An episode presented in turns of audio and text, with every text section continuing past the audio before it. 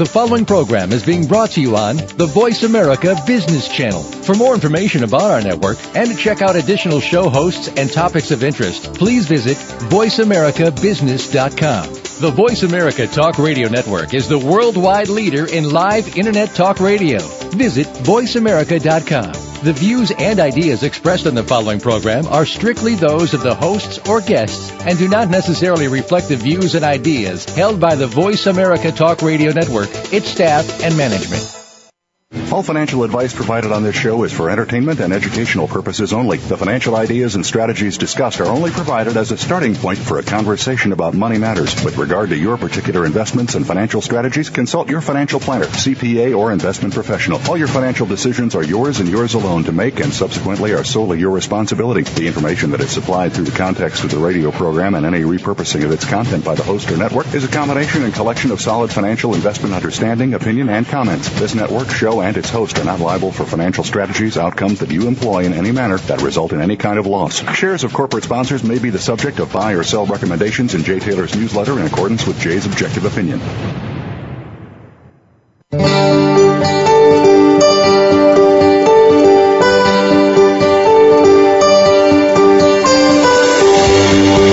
Welcome to Turning Hard Times into Good Times with your host, Jay Taylor. This hour will help investors fix issues and achieve personal gain. Now, here's your host, Jay Taylor. Welcome to Turning Hard Times into Good Times. I'm your host, Jay Taylor, and as I like to remind you every week, I'm also the author of a newsletter called Jay Taylor's Gold, Energy, and Tech Stocks, and my company, Taylor Hard Money Advisors, is also in partnership with Chen Lin, who publishes What is Chen Buying and What is Chen Selling. Chen is not taking new subscribers for the moment. Uh, if you are interested in in signing up for Chen's letter, you do need to put your name on a waiting list. Uh, it is a uh, an extremely useful letter. I think a lot of people have found it to be an extremely profitable letter. Chen Lin has been an, an extremely successful investor who uh, simply takes his ideas and, and shares them with uh, with his subscribers, and uh, and so there is quite a demand. but if you would like to sign up at the beginning of the next quarter, April uh, first, he will be taking new subscribers. Uh, so I, I, highly recommend you consider doing that. We'll have to get Chen back on the uh, on the show from time to time. I haven't had him on that often lately, but uh, he and I both uh, trade a lot of ideas. Uh, I share ideas with him that sometimes he picks up on, and uh, and invest in and passes on to his subscribers and vice versa. Chen sends ideas to me as well that I oftentimes use. Uh, in fact, in the refinery section right now, I think uh, in the refining industry within the uh, within the uh, energy sector, there are some extremely exciting ideas and some that I have recommended in my newsletter and some that I have also invested in personally.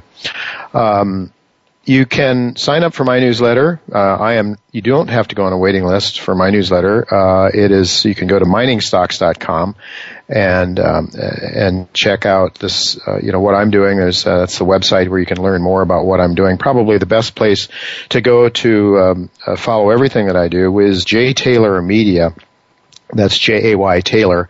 And uh, we are starting to bolster that website. It's, I think, a more interesting place right now. You'll see who the next guests are on this show who, uh, well, there's a lot of uh, things coming uh, on that new uh, revised website, jtaylormedia.com. Also a lot of very interesting articles there that keep uh, feeding in there every day. And I expect to be more involved with it personally uh, as well into um, in the near future as as uh, we move forward. I might mention that one of the things that I pass on to my subscribers every week, uh, called my inflation deflation watch, is uh, posted there, and there is an explanation uh, at jtaylormedia.com uh, of my IDW. It's at the right side. Click on the chart on the inflation deflation chart, and there is a fairly extensive description of my inflation deflation watch, which, by the way, has broken out to the upside. It, it suggests to me that we are in the early stages of a major breakout in terms of asset inflation. Um, that may or may not be true, and I'm going to uh, share some ideas from Richard Russell with you in just a couple of minutes with respect to that. Are we in a breakout mode, or are we bumping up against the ceiling uh, in the equity markets and other markets? And could we be in some real danger of another market collapse? Well, there's certainly a lot of people uh, some people out there who think so, though the majority of people, uh, the advisors, are bullish right now. Uh, certainly, the likes of Robert Prechter, and Gordon, uh, A. Gary Shilling and others that we've had on this show, deflationists, don't believe that that's the case. I should uh, want to thank each of you for listening to this show, making it the number one show on the Voice America Business Channel, and I also want to thank our sponsors for making this show economically viable. For the first hour of today's show, our sponsors are Brazil Resources, Eurasian Minerals, Dynacor Gold Mines, Golden Arrow Resource Corporation, Miranda Gold, Precipitate Gold, and Renaissance Gold. Um, let me just uh, pass on some of the ideas I mentioned that uh, that Richard Russell. Um, I wanted to share some ideas from Richard Russell. Richard Russell uh, is a a senior member of the analysts, uh, any uh, group of analysts you want to talk about, he is at the top, in my opinion. Uh, he is in his uh, mid to late 80s right now, and he's still going strong, as strong as anybody that age I've ever seen. Uh, but his his mind is very very clear, and he provides extremely valuable information. I just wanted to share with you some of the ideas that he came out with in his newsletter. Uh, this was just yesterday, actually. Um, he's um, let me just go to Richard now. Um, first of all, he starts out with a quote from Ron Paul. Ron says that when the banking institutions need the money, central banks, whether it's the ECB or the Fed or the BOE or a new global super bank, will print, print, and print. And then Richard starts out by saying, the central banks of the world are on a mission to keep the world economy going. A great bull market started in 1980. It's ended in 2007, a period of 27 years. As such, it was a, it was in duration the longest bull market in U.S. history.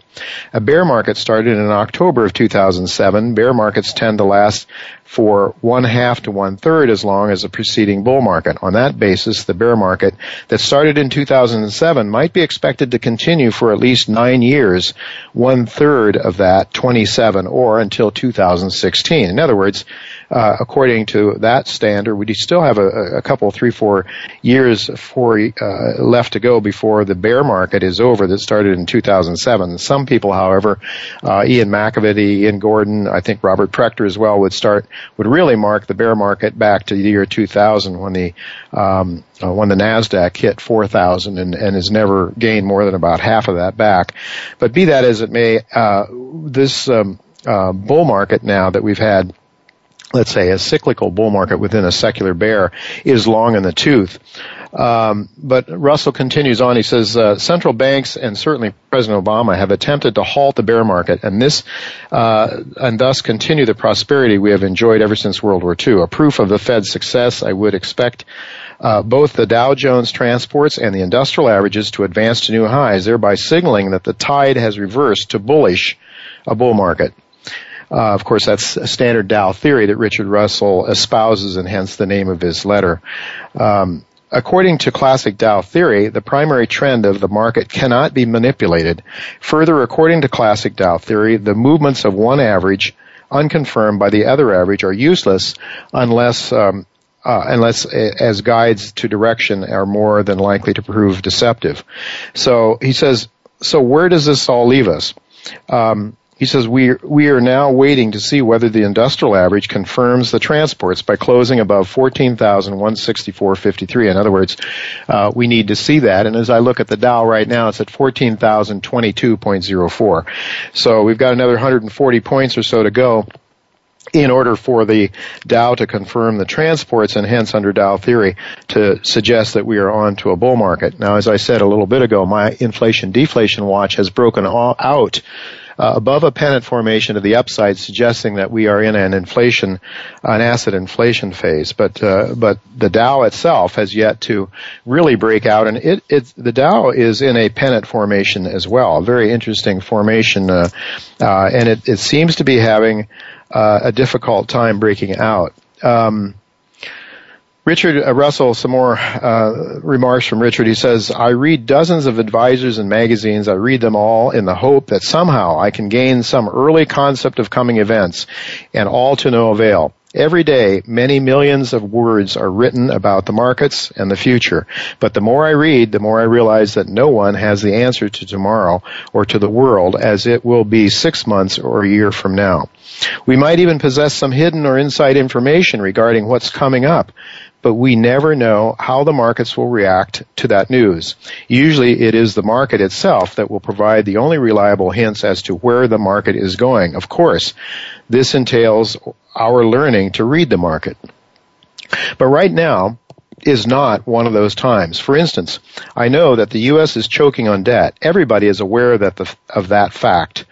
Further, I know that every nation's chosen way of addressing its debt problem is to devalue its currency. Thus, the fate of the dollar is almost assured. The dollar, as a unit of purchasing power, appears to be doomed really then, why don't you just, why don't I follow the lead of China and start getting rid of our dollars, swap them out for currency and silver and gold? The answer, the frustrating answer is that, um, is that the business of money and investing, nothing is assured. Nothing is written in stone. That means that he, uh, also serves who only sits and waits. So Richard is saying, yes, this is uh, one of those times when we have to think and sit and wait. And if you don't know what you're doing, don't do anything, or at least don't do anything stupid. Very few advisors are content to tell their subscribers to do little or nothing for a while. When they don't know what to tell their followers, their advisors usually resort to presenting lists of stocks to buy. If those stocks decline, their advisors simply tell the readers that they bought the wrong stocks from the wrong list. I refuse to tell my subscribers to do something that I wouldn't do myself. So I say, have patience. Let's just observe for a while. To tell you the truth, I'm excited and fascinating fascinated as I watch the markets unfold. Will the Dow confirm the transports or won't they? This is the trillion dollar question that only the market is uh, in good time will answer. And only the market can answer. And then he points out that the bulls are, are looking at the Dow 13850, uh, and you know they're they're saying, well, this is pretty good news because it it can't it it's got strong support at 13850. Just give it time; it's going to go uh, higher, and we'll we'll be off to new highs. From the pessimist side, though, Richard notes that there's uh, they're the pessimists are noting that the Dow is never able to rise above that 14,015 uh, level, which is the all-time high. And further, he says that we are seeing too many distribution days when the money is going from, uh, you know, uh, into uh, from heavy into the weak hands. And lastly, from a contrary opinion standpoint, bullish advisors outnumber bears two to one. Well, uh, you know, we we don't know. As Richard says, you've got to watch the markets. We can certainly have opinions, uh, but you know, everybody's got opinions, and the market ultimately decides. I would like to just make, make one mention with respect to gold until I get on on today to uh, today's show. Uh, the the gold market um, is also uh, well, it's not in a pennant formation anymore. It's actually broken out of one, and um, and this this could be um, you know I'm I'm thinking um, that we could be seeing a, a sideways move uh, for for gold for quite a while. We could see a downward plunge in gold. Uh, I did speak with Jimmy Rogers earlier this week, and he will be on this show uh, in uh, on the 26th of February. Uh, but Jimmy sort of believes that you know he says we've had 12 years of bull markets for gold. I've never known a market to go up uh, more than that, 13 years in a row. on the other hand, you know Richard Russell is looking here in his in his newsletter at GLD, which is a a proxy for gold. Keep in mind though that that's a paper proxy for gold. It's not really the physical gold. And all that I'm hearing about the physical markets is that they are very very strong. People want to take possession of gold rather than um, uh, than own it uh, in GLD or some other uh, financial instrument. Let's get on today's uh, to today's show. Uh, the rule of law uh, is it giving way to political lies and economic ruin? Uh, two things, you know, as a kid that I had to learn in grade school. One was the beginning lines of the Declaration of Independence. We hold these truths to be self-evident that we are endowed by our Creator with certain inalienable rights, among which are life, liberty, and the pursuit of happiness. And then we all had to say the Pledge of Allegiance back in uh, the 1950s when I was a kid in the, in uh, the Dalton Elementary Public Schools.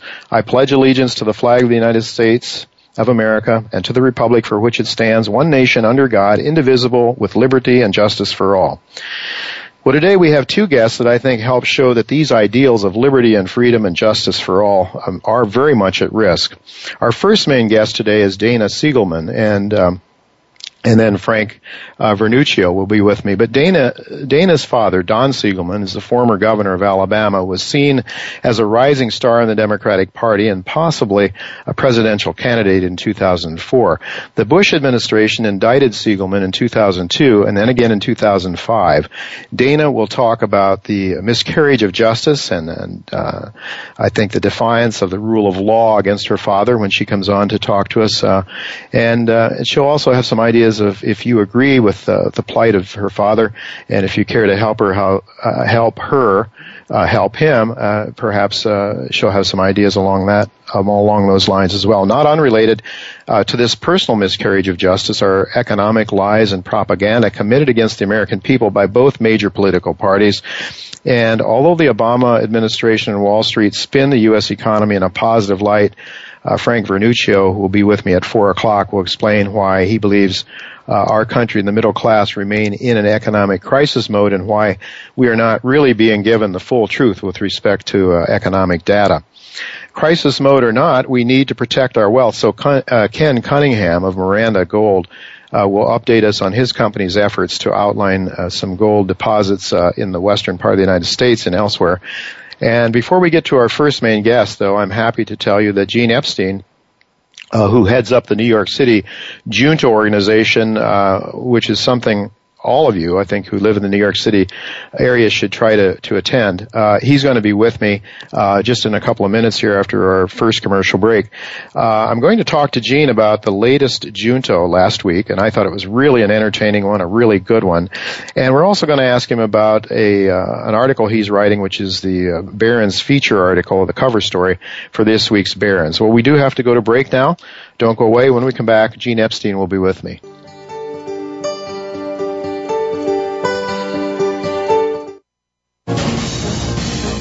Voice America Business Network, the bottom line in business. Investors deserve to start seeing greater returns, period. Creating shareholder value requires vision and a disciplined, fiscally responsible style. At Dynacor Gold Mines, we are proving how to fuel growth without shareholder dilution. Cash flow and liquidity levels are as robust as the company has seen throughout its history.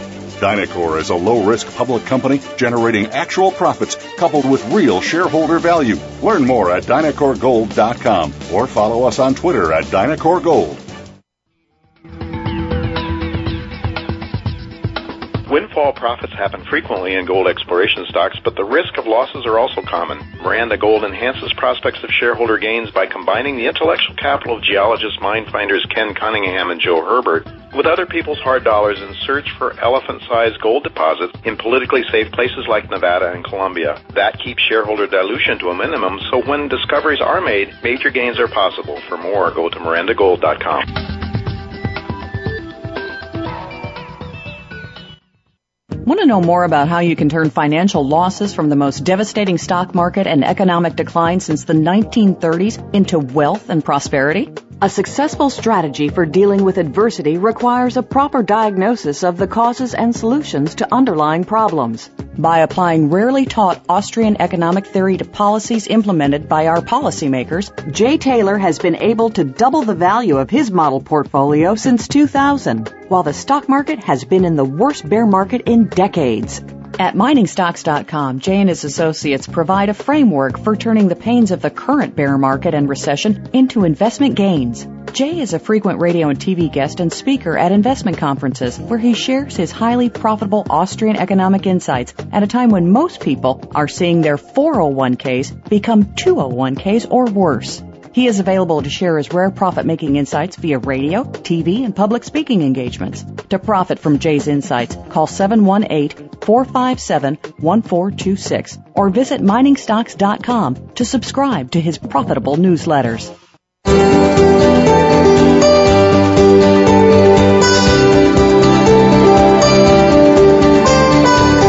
You're listening to Turning Hard Times into Good Times with your host, Jay Taylor. If you have a question or comment about today's show, Jay would love to hear from you at 1 866 472 5790. That's 1 866 472 5790. You can also send an email to questionsfortaylor at gmail.com. That's questions, the number 4, Taylor at gmail.com. Now, back to our program. Welcome back to Turning Hard Times into Good Times. I am your host, Jay Taylor. I'm really pleased to have with me once again Gene Epstein. And uh, Gene is, uh, as I noted, head of the New York City Junto. That's a, a, group that meets on the first Thursday of every week in Midtown New York. And Gene usually comes on uh, the Tuesday right before that meeting to talk about uh, the next guest and the upcoming show. Uh, but we, I enjoyed the one last week so much, uh, and I, so I wanted, uh, I wanted Gene to come back on and talk about that, and also talk about an article that he is uh, writing that will be the cover story on this week's Barron. So welcome, Gene. Really good to have you back. Good to be back. You know, I, I really did enjoy the last Junto, New York mm-hmm. City Junto, and uh, your uh, your main guest was uh, Ivan Eland, mm-hmm. uh, and he and he uh, has written. He talked about a book that he's written, No War for Oil. I thought it was an excellent uh, an excellent lecture. I look forward to having Ivan on my radio show. In fact, he's agreed to come on. We'll probably have him on sometime in the next several weeks. Oh, that's great. Um, mm-hmm. but, but it was really a, uh, it, that was really good and it, I think educational, but very entertaining. Uh, was a debate that you had with Victor Niederhoffer, who uh, finan- you know he's the financier of New York City Junto. He's got the money, as you say. Uh, you were arguing that there was a significant risk that long dated treasuries could rise, and that mm-hmm. that could set off a, a, financial bloodbath for an awful lot of people who are sitting there thinking they're in the, the safety of the U.S. Treasury markets. But Victor, uh, on the other hand, didn't see seem to see the risk. Could, would you care to maybe just talk a little bit about the debate that you and Victor had? Sure. And, and but but in a way, uh, my mistake was that uh, I did indeed imply that the way you have just framed the debate was the way I wanted to frame it with Vic. Uh, I uh, believe that uh, there is a risk that uh, interest rates uh, could rise uh, substantially over the next several years. But that's beyond my pay grade. I don't. I write for Barron's about the economy, and I don't forecast near-term interest rates to that extent. I do forecast the economy, which has some interest rate implications, but it's possible that interest rates could stay low for quite a while. I would grant that to a trader like Vic, who's got to put his money where his mouth is, and who accused me of being from an ivory tower. Actually, what I should have clarified um, is that I wasn't talking about uh, the next few years. I was trying to defend the argument of uh, of uh, former Libertarian uh, presidential candidate Gary Johnson that there are real financial risks ahead for the U.S. debt and consequently for the U.S. economy, and that these risks are, are going to kick in, not over the next 10 years, even though the next 10 years is worrisome. They will definitely begin to happen in about 20 to 25 years. And in combination with the real risk that 20 to 25 years out, interest rates could soar, uh, Uh, there could be a serious fiscal crisis in the U.S., and that fiscal crisis could have awful repercussions for the rest of the world. So what I was really arguing with Vic, but didn't frame it right, was that it's it's an outlook over the next 20 to 25 years, and that Gary Johnson and I are correct in pointing out, along, by the way, with the Congressional Budget Office, which is hardly uh, that uh, that driven toward scare talk, uh, that there is a risk that interest rates could go up to seven, eight, nine, ten percent uh, as the debt to GDP ratio climbs from its current 73 percent of, of of GDP to over 100 150% and toward 200%. By the way, Ireland, not, not Ireland, but Greece, although Ireland has been in pretty bad shape too in that regard, but, but, but Greece has taken the, the record for an industrialized nation, at least a semi-industrialized nation, because its debt to GDP ratio was recently 160%. So we could exceed Greece. And uh, by exceeding Greece, um, our interest rates could soar. And really, that was the only thing I was arguing with Vic, because Vic, as a trader, is not betting on what is going to happen to bonds over the next 20 to 25 years. It's just as, as an economist, um, I have to point out that there is a real risk that all of those things can happen, and that Gary Johnson was quite right to point it out, and quite right to point out that no sitting president can can no responsible sitting president president president can afford to ignore that enormous risk because in order to avoid uh, that uh, accelerating debt, you have to start acting now in terms of higher taxes, lower spending, or a combination of both. Actually, of course, I would argue mainly for lower spending. Sure. Well, I mean, if you're talking 20 to 25 years, yeah. Gene, I suppose that a lot of presidents uh, probably figure that they can ignore it because, yeah. I mean, that's way beyond the time they're out of office. Yes, well, that's in the nature of uh, of our Ponzi uh, politicians to kick the can down the road. Uh, the problem uh, that anyone can appreciate of of whatever uh, political or economic persuasion is that what is driving the the time bomb is the the demographic time bomb. The baby boomers are only beginning to stream into the ranks of the over 65s. by it won't be until 2029 that all of the baby boomers will be over the age of 65. And so their claims on the entitlement programs are, are going to be such that the, that the budget could be driven into bankruptcy. The reason that's important to note is that the federal, unless the government starts acting now, it's going to start having to pull the plug on promises made to people uh, over the age of 70. And that's, that's, to say the least, inhumane. Uh, the only way to start dealing with the problem is to start telling the 45 year olds and the 50 year olds that another deal is in store because 20 years from now we're not going to be able to afford these promises. That's the key reason why, uh, in, in humane terms, why any president who understands the risks that the Congressional Budget Office keeps reminding us of, all, all Obama has to do in preparation for tonight's State of the Union address is read the Congressional Budget Office's issue, issue brief of July 2010 called The Federal Debt and the Risk of a Financial Crisis, and he will see that something has to be done now, that you have, that any government has to begin now to avoid that clear risk. Well, he will see that, and a lot of wise people have understood that for some mm-hmm. time to come, Gene. I guess it mm-hmm. remains to be seen whether the parties, whether both parties can come together and some sort of a deal can be arranged. I mean, there mm-hmm. seems to be so much dissension, so much opposition between the Republicans and the Democrats these days. One wonders uh, if if these guys can can come to any sort of agreement to put our house in order again. I have to ask you this. You know, I believe uh, I've heard, and you correct me if I'm wrong about this. You you probably know better than I, but that something like 60 percent of the the new money that is issued by the Treasury, the new the new debt that's issued by the Treasury, mm-hmm. uh, is funded by uh, Mr. Bernanke printing his printing press. And if that's mm-hmm. the case, then I'm wondering how we can go 20, 25 years if the Chinese and other creditor nations are slowly but surely opting out. Mm-hmm. Uh, what you said is quite true, uh, and uh, and in fact, uh, my scenario uh, of 20 to 25 years is a rosy scenario. I'm just un- unwilling to stick my neck out and predict um, what um, more intrepid forecasters, perhaps such as yourself, might more accurately point out is a fiscal crisis that could occur within the next decade. All of that is possible difficult to predict, but certainly the fact that 50% of the debt is now held abroad, so much of it is in the hands of the Chinese. Um, all of those things uh, are fraught with risk, uh, and uh, indeed that so much of the debt is already beginning to be financed by the Federal Reserve. All of them very worrisome trends. the one thing that we can that we can be fairly sure of is that sooner or later there will be a fiscal crisis.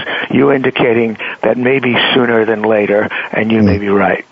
No, well, it's not that we want it, but we I think we need to be mm-hmm. ready for what could happen. So, Gene, maybe you're going to help us uh, be ready for that mm-hmm. with your upcoming article. What what are you going to be writing about? You have the cover story in Barron's this week. Can well, give cover, us a bit of a preview on basically, that? Yes, the cover will basically outline uh, numbers that I have uh, taken uh, from last week's uh, Congressional Budget Office 10-year projections that are actually pretty rosy. Uh, the Congressional Budget Office is in optimistic mode. Uh, I don't know if you noticed today the New York Times headlined the story that healthcare spending is is beginning to slow its growth.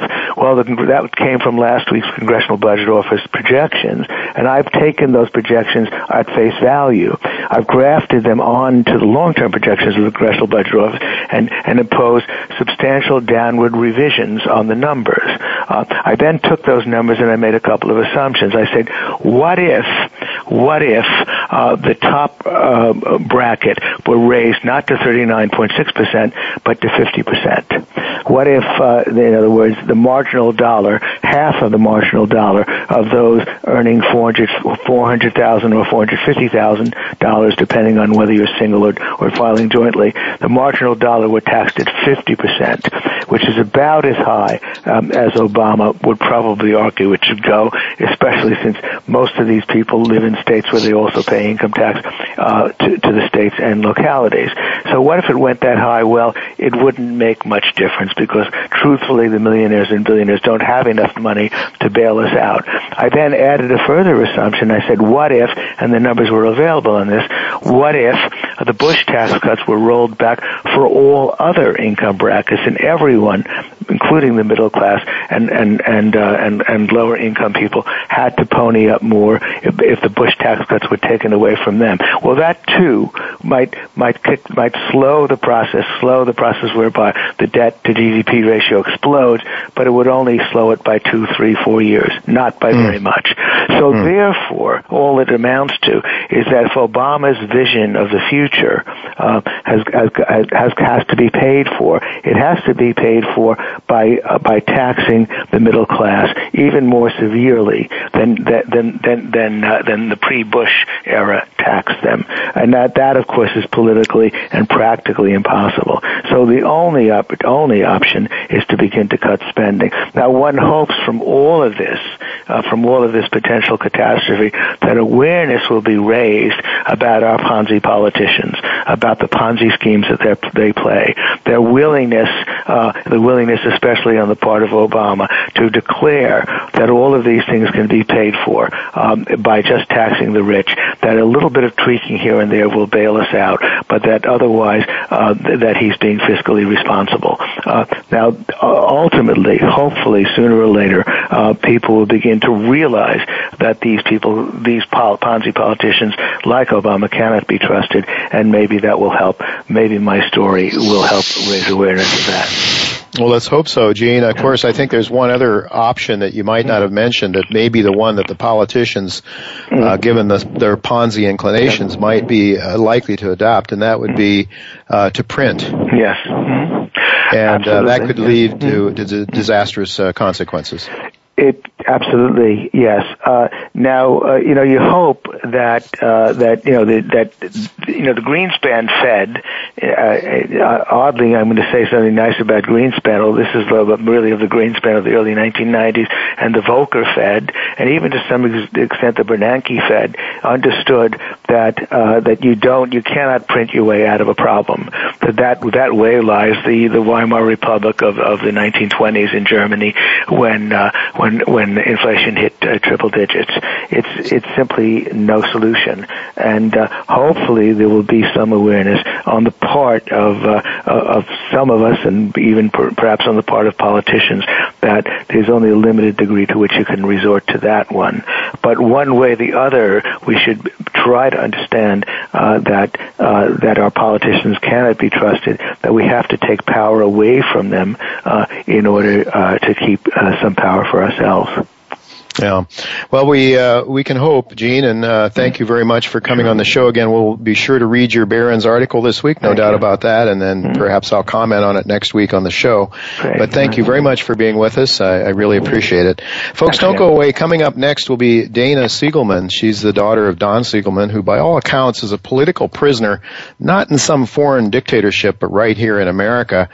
Many think that we have a rising dictatorship problem of our own right here, and uh, certainly, if you hear the story, you gotta you've got to hear this story. Um, it is a very very important story because if you care about, you have to realize that if there's a miscarriage of justice against one American, that means that you're endangered for the same thing to happen to you. So I think it's a very important message. If a, a former governor of a state uh, of the United States can't get a fair trial and is a political prisoner, I think we've got some really big problems here uh, that go right along with what Gene was just talking about, the Ponzi scheme of our politicians. Uh, it relates to economics, it relates to our liberty and our freedom. So don't go away. I'll be right back with Dana Siegelman.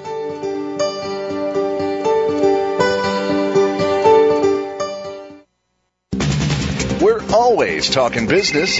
Talk to an expert. Call now toll free 866 472 5790. That's 866 472 5790. Voice America Business Network.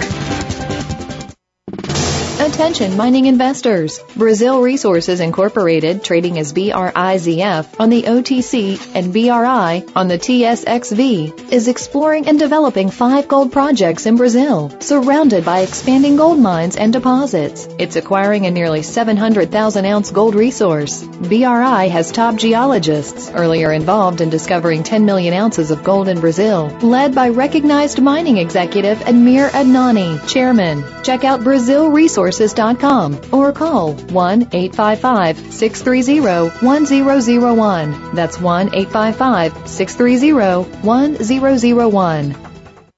Golden Arrow Resources on the TSX Exchange has recently made a new silver discovery and is presently drilling a 6,500 meter program on that discovery. A maiden resource calculation is expected to be released in April of this year.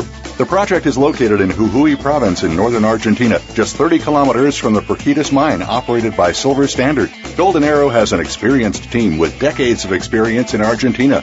Golden Arrow offers shareholders exceptional leverage with an exciting new silver discovery. We're always talking business. Talk to an expert. Call now, toll free, 866 472 5790. That's 866 472 5790. Voice America Business Network.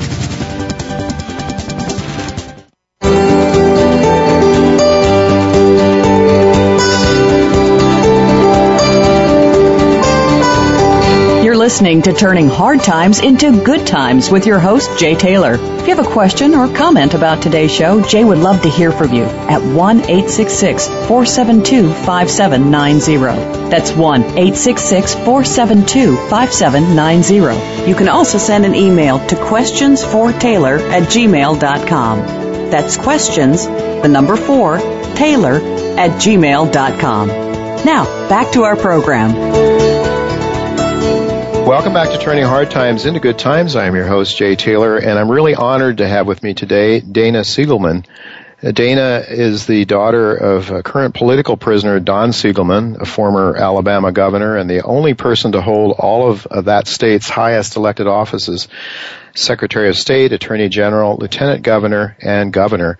He was one of the Southeast's longest serving Democrats until he was indicted by the Bush administration in 2002. Dana has a master's degree in international relations from the University of Cambridge and is pursuing a second master's in Middle East studies at the American University in Cairo. Dana continues to fight for justice in the case of her father and has been doing so for over five years. Her other passions include political science theory and Middle East relations with an emphasis on religion and politics. Welcome, Dana, to Turning Hard Times into Good Times. Thank you so much, Jay, for having me. Really great to have you here. You know, of course, we, are going to talk mostly about your father uh, and the enormous, uh, seemingly nor- enormous social injustice, really, against him. Uh, but as I was reading your bio, I was thinking, well, there would most likely be a lot of other interesting interesting things to talk to you about that would uh, be of a more happy subject, perhaps, than your father's imprisonment. Maybe some other time. You do have uh, other interests that, uh, well, things that I think uh, areas that I find very interesting. So, but in any event, we're here today to talk to you about your father. Um, nothing would make you happier, of course, than if you could get your father freed. He how how long has he served in prison? He has been in prison. Uh, well, he served nine months under President Bush. He was released unprecedented um, because 75 former attorneys general from across the country, both Republican and Democrat, came together and said this is absolutely ridiculous. Uh, what this man did was not a crime, has never been a crime, and if it is a crime, then all of us at every local, state, and national level, every politician should be in prison right now. Um, the fact that the Bush administration was able to target my father and have, you know, handpicked a judge and a U.S. prosecutor to go after him is something that shouldn't be possible in America, but is. And I think that's why Dad's case um, is so important for the American people to understand because it isn't just about one man, it's about all of our freedoms. It's about this continue, continued prejudice that exists in our courtrooms today that has always been there. It has always yeah. been there. And um, we've got to we've got to put. I I don't believe that we can purge people of their prejudices. I do think that we can put new laws into practice that can safeguard us against um, future prejudices in our courtrooms. And mm-hmm. so I hope that's I hope that's what this case does for our future. Um, right now, of course, you know, advocating for Dad to get out again, five years later, is something that I never thought I would do uh, or have to do. But I'm honored to do it, and I I do feel that this case has a lot more to do with the American people, um, minority groups that are targeted by the criminal justice system, and um, and dad being an advocate as he was for um, civil rights in Alabama and being a part of that movement and being his voter base being almost entirely African American is one reason that he was targeted and um, successfully prosecuted by the Bush administration because the Republicans in the state of Alabama got on board um, with getting rid of my dad. And so, you know, we have we we have an unspoken consensus within different political parties of, you know, these these watchdog groups looking for rising stars mm-hmm. and and political threats. And you know, mm-hmm. I, I don't want to point a finger at the entire Republican Party because certainly hundreds of Republicans did step forward um, on behalf of my father, and so it gives even more credibility to the fact that this was uh, a wrongful prosecution when you do have so many Republicans saying that the Supreme Court should hear this case, which they did not, which is why my father is back in prison now. Right. Dana, I want to ask you, so he's, he's served one year. He has six to go, is that right? That is correct. About okay. five years, nine months. Okay. All right. Let's get into your story, the, your father's story a little bit. In 2002, your father was elected. He was first elected governor of the state of Alabama, but then the, the people of Alabama were denied their voice as he was denied uh, his apparent victory. Can you tell our listeners about that? Well, he had been governor from 1998 to, to 2002. He was running for reelection. He won oh, okay. that reelection. Yeah, so he won, he won that he won that campaign. He was announced governor that night. Went on stage and thanked everyone. We went to bed, and then the very next morning, his opponent, um, Bob Riley, came forward and said, "No, actually, I won this election." What's so interesting about this is the fact that no other votes in any other precinct for any other candidate in any other race were changed. Just the governor's race in just mm. one county, Baldwin County just enough votes were switched to give Bob Riley the win. And when my dad asked for a recount in this Republican county, for some reason, you know, after midnight, when everyone should have gone home, someone shifted the votes in this one county. And my dad asked for an investigation, asked for a recount, and the Attorney General, uh, Bill Pryor, said, if anyone dares recount these votes, they're going to prison. Well, my dad didn't want to go to prison. Um, so he, he basically conceded the election and said, I'm never going to win this in court. Uh, we only have Republican, you know, Supreme Court justices in the state. I know that they're going to decide, much like they decided in the Gore versus Bush um, decision, for uh, my opponent. So it's really a big waste of everyone's time and our and taxpayers' money. And that's really what he was concerned about is the fact that you know if he brought this trial, if he contested this election, he would be wasting everyone's time and money. So he promised to run again. Um, in 2005, they brought an indictment against him for bribery um, on trumped-up charges. Most of the charges were thrown out, as they as they do in, in many cases, not just my father's. In many cases, you know, they trump up charges, they throw as much as they can at the jury, and hope that something sticks.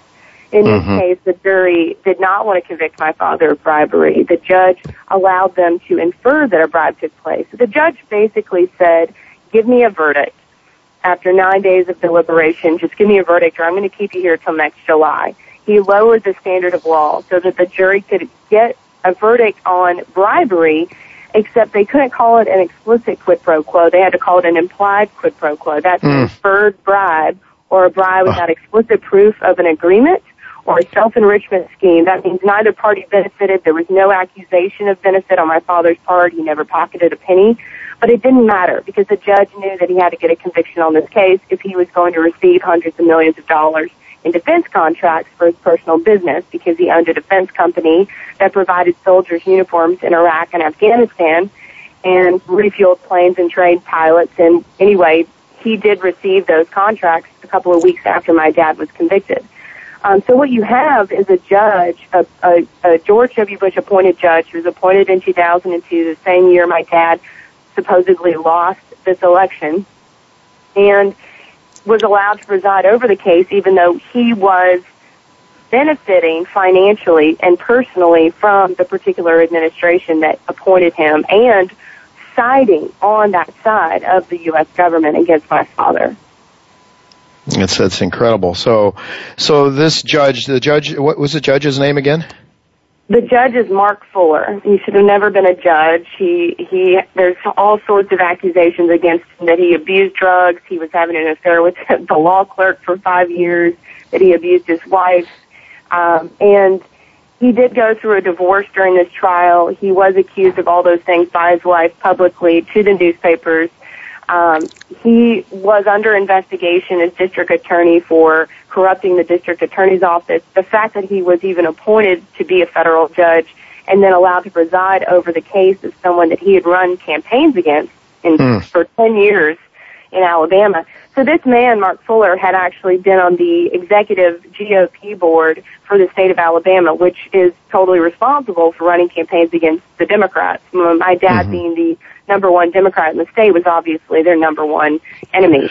And um, so the fact that this GOP judge would be allowed to continue his business and defense contracts with the Bush administration, even after being accused of corruption and having lost that case in the courts, and then preside over the same person that he had run campaigns against, is absolutely outlandish. It's hard to believe that people didn't have a problem with that. It's hard to believe that the Supreme Court didn't agree to hear this case. What what was there? I mean, I guess they don't have to say; they just throw it back to the appellate court.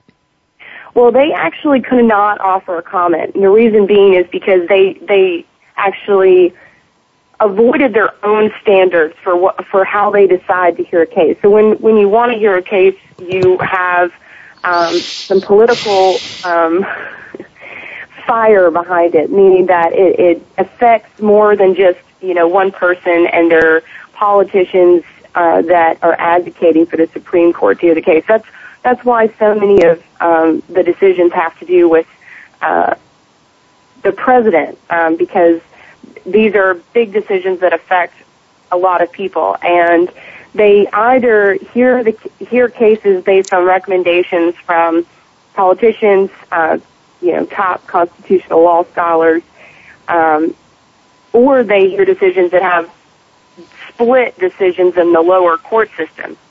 Well, in my father's case, he had top constitutional law scholars such as Erwin Chemerinsky, Daniel Farber. I mean, these are the people that wrote the textbooks that the law students study in college. Um, he had 113 former attorneys general write to the Supreme Court in an amicus brief asking them to hear this case. These are Republicans and Democrats that mm-hmm. are the the states lawmakers, the ones that you know uh, are in charge of prosecutions within their own respective states. They're asking the Department of Justice to find out what happened at the federal level, why the federal level isn't working. When the, when they know at the state level this would never happen, why at the federal level it was allowed to happen. Mm. Republicans and Democrats. On top of that, there were lower decisions, not only at the appellate court level, but also at the district court level, so that the other judge, the other federal, federally appointed judge in the Middle District of Alabama, the one that could have heard the case, would have decided that this was a ridiculous case and would have thrown it out. Actually wrote mm-hmm. a statement, um, not directly about my father, but in a general way, saying that that would have been the case. That this implied quid pro quo business, um, you know, can't be considered a crime because then everyone would be guilty, as we mentioned yeah. before. Um, and the appellate courts uh, in Atlanta that you know my dad was appealing to also had a split decision. Three judges thought this case had substantial questions of law and fact likely to result in a, in a reversal. Those are their words. When my dad showed up for a hearing, it was three different judges, the most conservative in the court, who said, who upheld the conviction and said, no, he did commit a crime. So you have a split decision not only at the appellate level, but also at the district level. And then the Supreme Court says, yeah, we know that this is a big problem, but we don't want to hear the case and they uh, they offered no comment and sent it right back to Judge Fuller, who threw my dad in prison uh, this past September 11th, the day when the national press would be obviously looking elsewhere um, for the news, since it was a day of national security concerns and our embassies were being attacked abroad and ambassadors were being killed. So you know, my dad was not uh, on the forefront of the American mind on the day that he returned to prison, which is why I decided to to pick up this torch again and run with it because I was so angry and frustrated that that this happened again. It's just it's it's blasphemous and it's not American. And um, for us to not have safeguards against something like this for a governor scares me tremendously because we have people in this country going to prison every day that don't deserve to go to prison, that have been wrongly targeted or wrongly convicted, which are two separate issues. You know, you can be targeted yeah. because the prosecutor doesn't like you, and then you can be wrongly convicted because right. the judge doesn't like you. So you've, right. you've got a lot to deal with in this country if we're going to protect yeah. our citizens. Absolutely.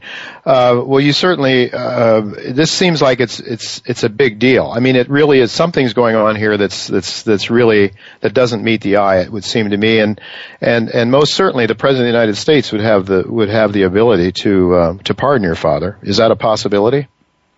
Well, we we know that the White House is on our side, and that is a beautiful thing to to have now. Um, unfortunately, the president is not going to move for clemency, not just for dad, but for any person deserving of it, without the recommendation of Attorney General Eric Holder and the pardons attorney, who is being investigated at the moment, um, not by the president, but by a separate entity in Congress.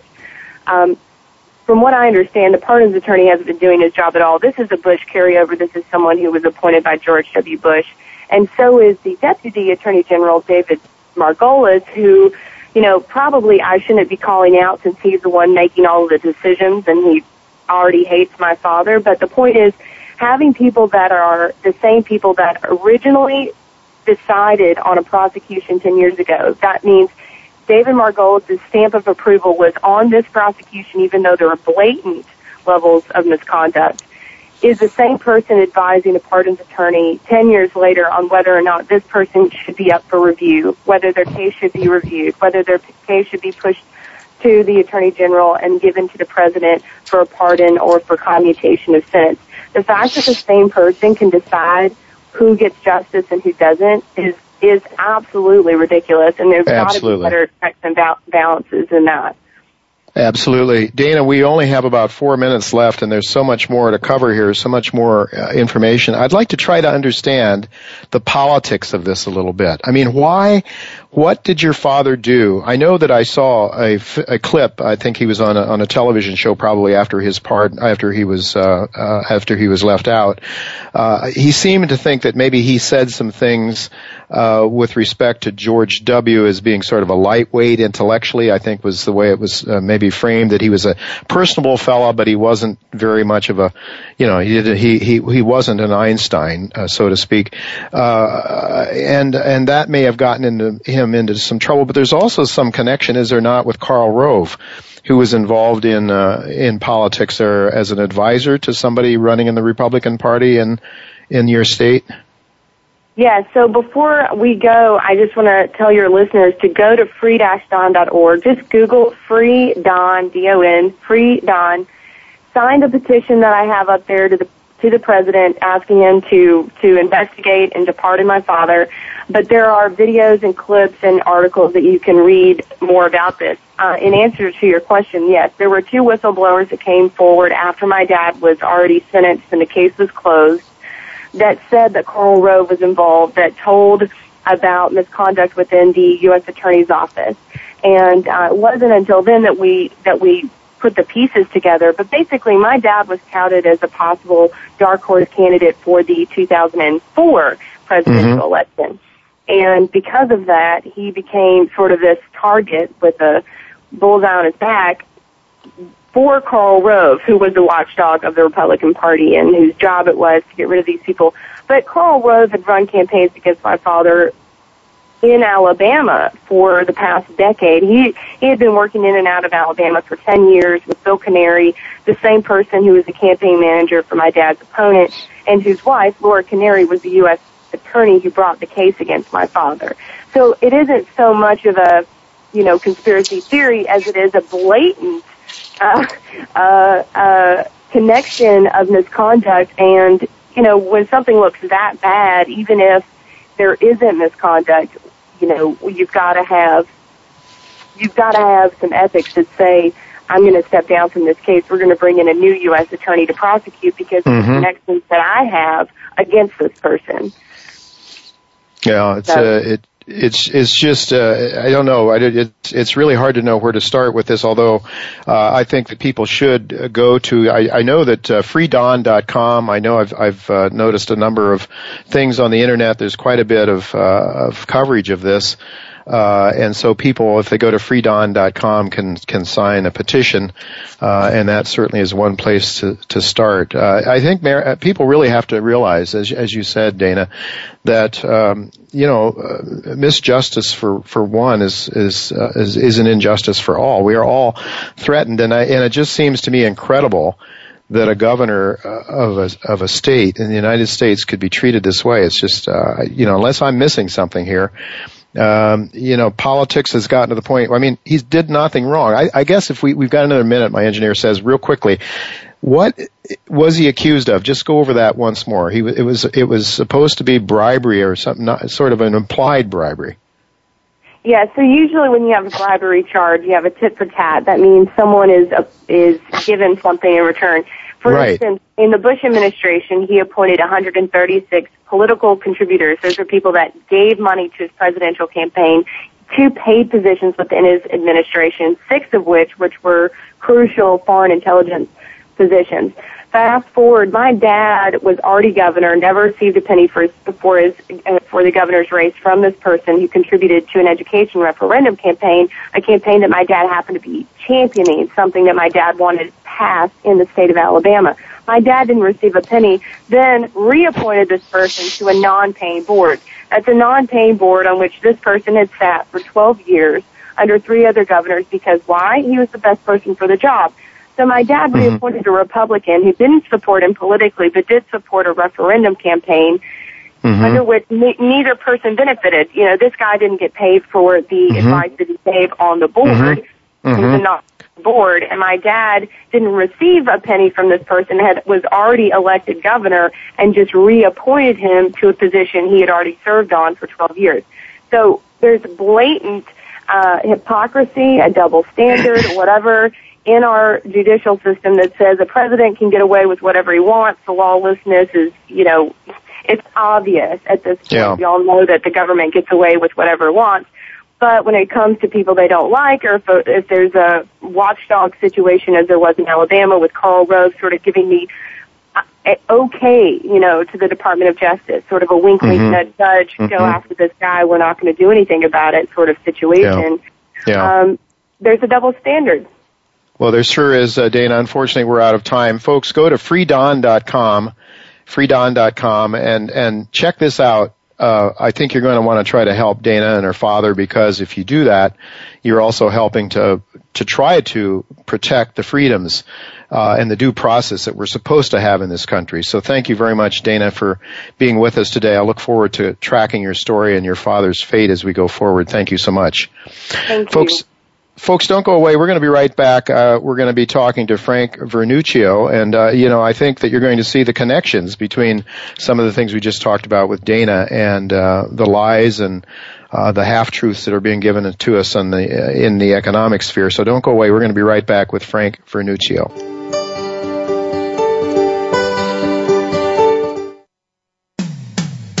When it comes to business, you'll find the experts here. Voice America Business Network. Eurasian Minerals is a prospect generation exploration and royalty company focused on the discovery of gold and copper. The company currently has over 140 properties on four continents. Our joint venture partners have committed to spend over $15 million on Eurasian Minerals projects in 2012. The company maintains a tight share structure, a low cash burn rate, and holds $43 million in cash, creating value through discovery, growth, and royalties. Eurasian Minerals.